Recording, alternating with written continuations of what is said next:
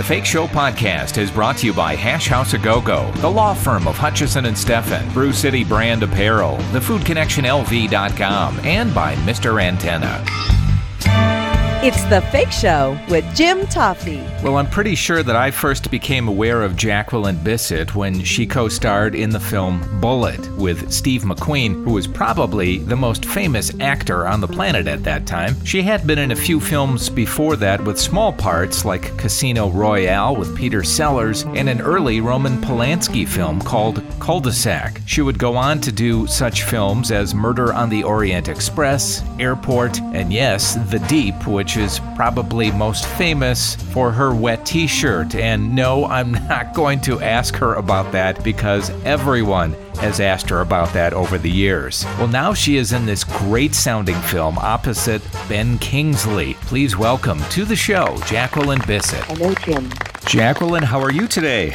I'm very, very good. Thank you for joining me, and congratulations on your new film, Backstabbing for Beginners, based on a true story, yes? Based on a book, yes, on a true story. Um, a story that took place uh, during the time of Saddam Hussein. Yeah. It, it, it's in our film is is based in Baghdad. I play the head of the Baghdad office of the UN, and um, oh my God, I'm having an absolute blank. The star. Um, oh, Ben Kingsley and Theo ben James. Kingsley. Ben Kingsley the head of the UN office uh, in New York, and we are in opposition. Um, it's about the Oil for Food program that existed around 2005, I think it is, and it's a sort of a, a very quite complex story. Uh, um, it's a thriller. It's I play a very tough woman who's up in opposition to Ben Kingsley, and um, I was fascinated by this story because I mean to actually be in the idea to have the, the idea of being in a milieu where Saddam Hussein was around the corner was absolutely frightening to me and absolutely um, interesting.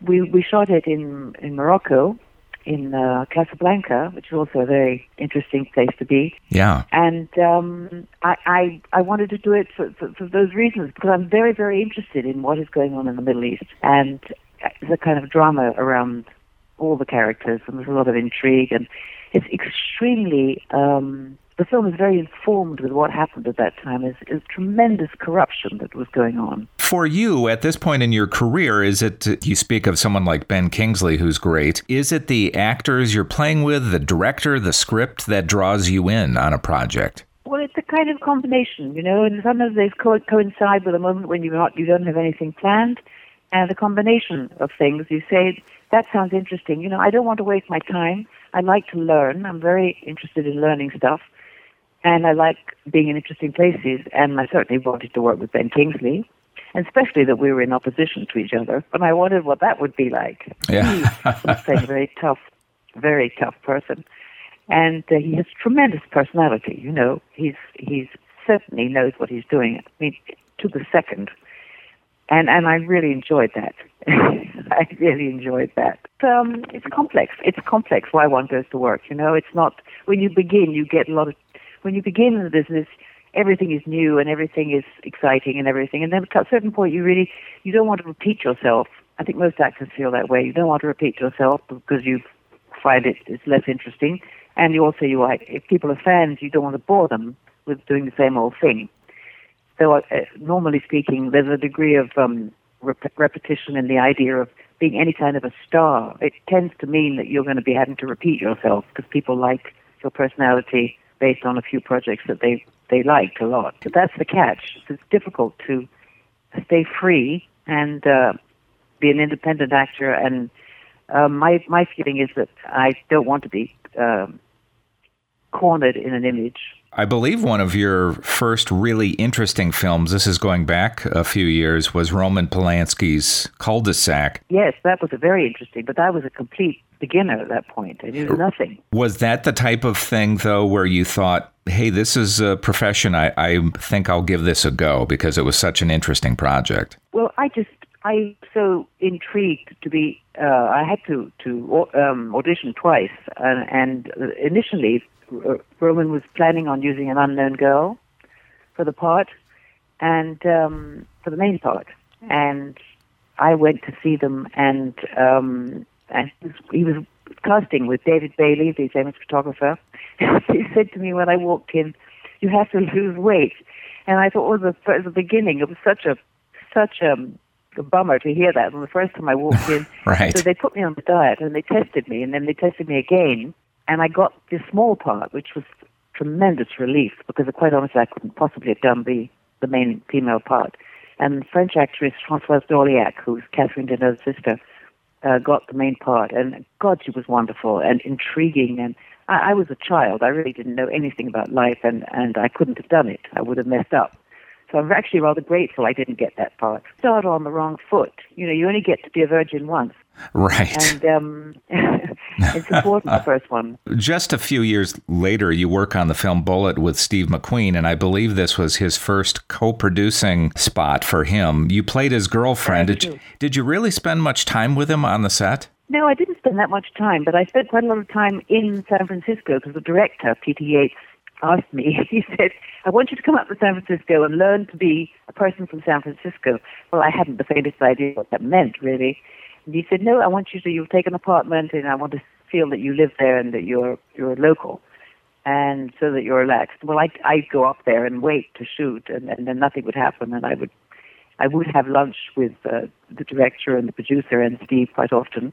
Just it kept me, on you know, sort of alive to the project because I wasn't shooting very much. And then I'd go back to LA and say, this is never going to happen. I was miserable trying to be a person from San Francisco. I didn't know how to use that time as an actor. I hadn't learned how to to um, to do the subtext work. You know, I hadn't learned. I was I was once again I was very very young and and um, inexperienced. But it all turned out okay. But we had we went to all kinds of restaurants and you know, Steve was a was a very very big star at that time. He would arrive on his motorcycle, and then he would disappear on his motorcycle, and the crowds would try and reach him. But he was like a sort of um, a sort of uh, cat. He was like a sort of he would scamper off down the street too, and he he he would always want to have his back to where the where the crowd were in terms of a restaurant. We would always be in the we'd they'd take a table to the private private dining room, and we would be.